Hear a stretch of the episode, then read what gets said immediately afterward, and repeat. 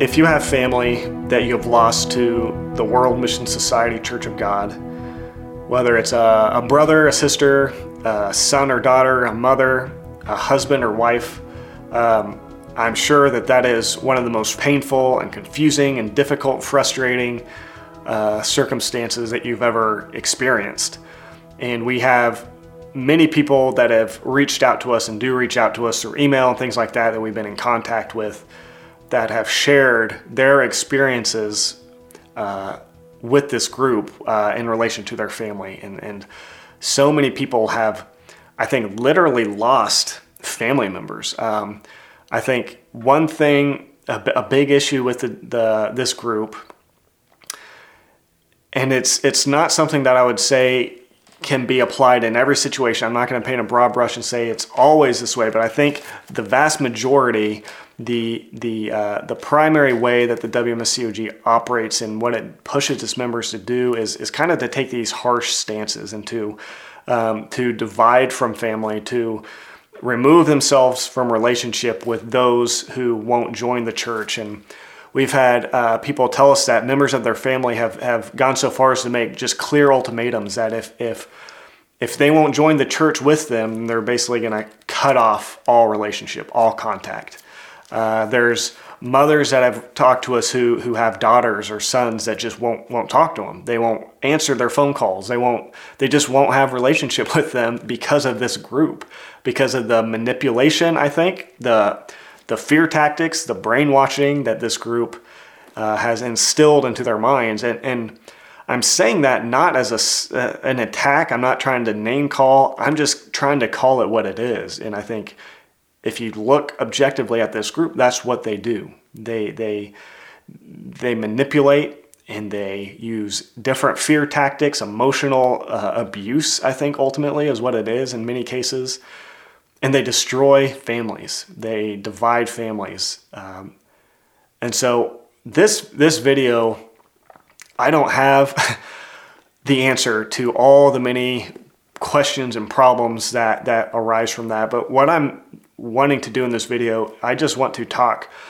mostly to you who have family that you've lost to this group and to encourage you in some way, hopefully some of what I'm, I'm going to say will be encouraging.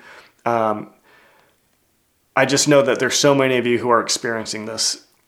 And I know you probably have so many questions. And it, if you have questions, if you have, uh, you know, things like that that you want to talk about or share, please feel free to reach out to us.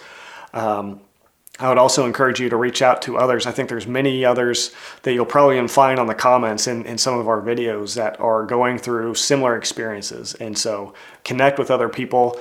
I'm sure this is again a very difficult situation. I'm uh, I can't imagine what it's like to lose family in that way. The frustration of it probably would be one of the the biggest aspects of it. But a couple things I want to say. One, I think this is a great opportunity, and this might be something that's you're thinking immediately, well, this is easy for you to say, but I think that this is a great opportunity for you to find your strength in God, to find your strength in Jesus. Um, there's there's a passage in Psalm 34. I would say read that whole chapter. It's such a great chapter for those who are in difficult, confusing, crushing kind of circumstances. But um, there's a couple verses. So, one, it says that those who look to him, those who look to Jesus, look to the Lord, those who look to him are radiant, and their faces shall never be ashamed. What that's basically saying is those who look to God as their help, as their strength, ultimately, in the end, their faces aren't ashamed. I think what that's saying is they're not disappointed. They don't, the ultimate outcome of a person who looks to the Lord and puts their hope and their trust in Him they won't be disappointed that they did in the end. It will pay off. Uh, then, verse 18, it says, The Lord is near to the brokenhearted and saves the crushed in spirit. So, if this experience of losing family is doing anything, what it's probably doing is breaking your heart. It's, it's making you brokenhearted. What this tells us is that the Lord is near, that the Lord has a special place, I think you could say, in his mind and heart for people who are brokenhearted, who are being brought low by circumstances. And so this is a great I think, opportunity for uh, you to reach out to God, cry out to Him, look to Him as your strength and your help. Um, I think there's many examples in the Bible. One is uh, if you look at 1 Samuel chapter 1, the story of Hannah, who was going through this difficult situation. She had this enemy who was kind of mocking her. And, and um, I know it's there's so many situations like that in the Bible that I think aren't directly what we're going through, but they have so much that we can learn from and be taught by in those stories. Um, so this woman Hannah was just desperate, and she she cried out to the Lord, falling on her face, and she was just desperate, brokenhearted. She cried out to the Lord, and ultimately the Lord came through in that situation. The result was she gave her a child. She she gave her her heart's desire, which was a child. I'm I'm saying all that just to encourage you to go to God in this situation. Um, and and that sounds probably really cliche and and uh, maybe like an overused statement, and, and I'm aware of that. But I know for myself, whatever the situation is in my own life that I've been through, the, the most difficult, challenging times, you know, I think we can go crazy. We can lose our minds. We can we can just be completely overcome if we don't find something to grab onto. And I think Jesus is a rock. He's a refuge. There is real substantial rock that we can grab onto, the promises of God, hope in God, and and we can put our hope in Him and not in our circumstances or, or our family or anything else. Second, I just want to give a couple tips, quick tips for talking to them. Um, and, and again, this is something I want to continue to talk not only to members like we, we usually do and, and former members, but I want to help you guys who have family in this group. So Send us questions if you have them. Send us comments. Send us things you'd like us to talk about. Um, a couple tips. One, I one tip is just from James, uh, the book of James in the Bible, where it talks about being slow to speak and quick to hear. I don't think you're going to convince your family out of this group in one conversation. Um, especially if they're really deep into it. Now, if it's at some of the early stages, if they haven't got too deep into it, if maybe they've just had a couple conversations with the the members of this group who've evangelized or whatever, maybe they've gone to one Bible study, you might have a better chance at that point of talking to them and, and just kind of laying out a case of why this group is is dangerous and not something they can join. But if they're too deep into it, the brainwashing, the manipulated uh, way of thinking that that's been instilled in them is probably going to not make them able to hear a lot of what you're going to say.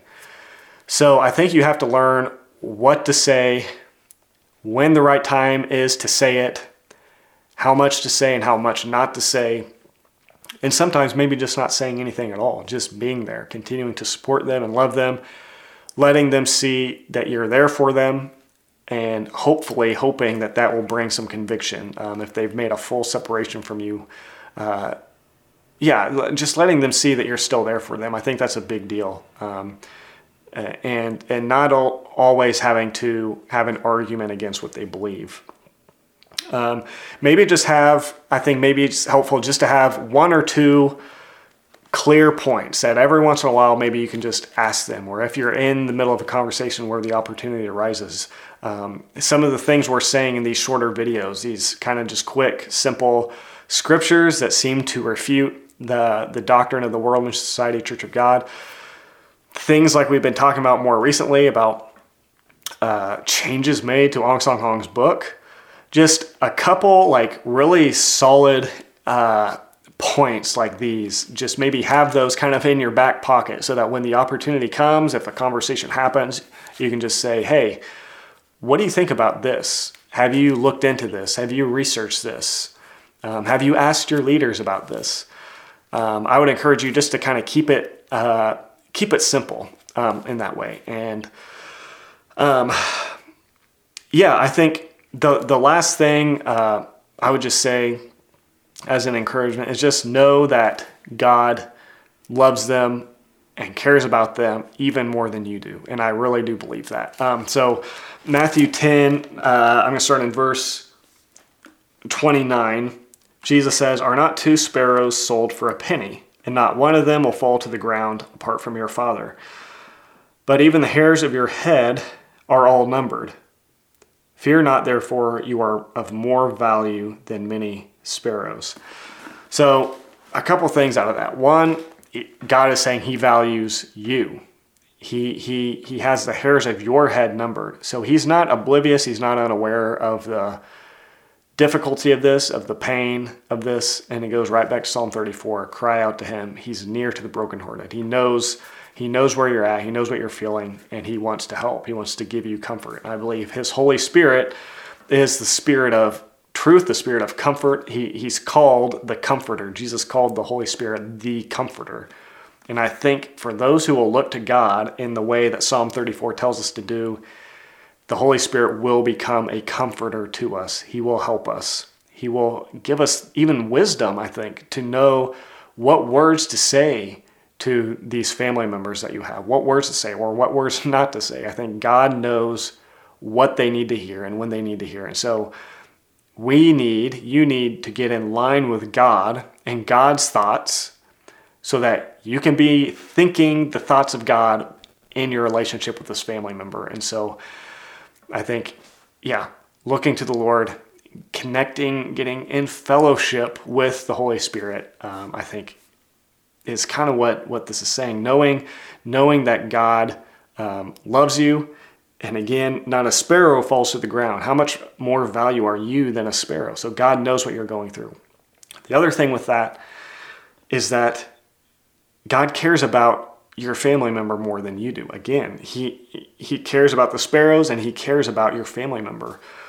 God loves them and he wants them to be rescued and freed from the grips of this group. I think more than you do and his love, even though it's hard for me to believe as a father myself um, and a husband and a son, uh, I love my family but God loves them more. He loves them more perfectly. He cares about them. And again, He knows what they need. So trust in that. Uh, I'm saying look to Him. And if you're one who has uh, family in this group, I would just say keep praying for them. Keep praying for this situation to change and uh, don't give up because we have heard and continue to hear many stories of many people discovering the truth and leaving this group. And so um, there is hope. Uh, your situation isn't hopeless. And so, again, yeah, just don't give up. And uh, yeah, just feel free again to reach out, ask any further questions, and, and we'll uh, keep trying to answer and help you in any ways we can with these videos. You have been listening to the Great Light Podcast. To find more information and resources, or to watch our films, go to greatlightstudios.com or find us on Facebook and YouTube. If you want to support this program and partner with the Ministry of Great Light Studios, you can do so through our website. There, you can also find both video and audio versions of this podcast.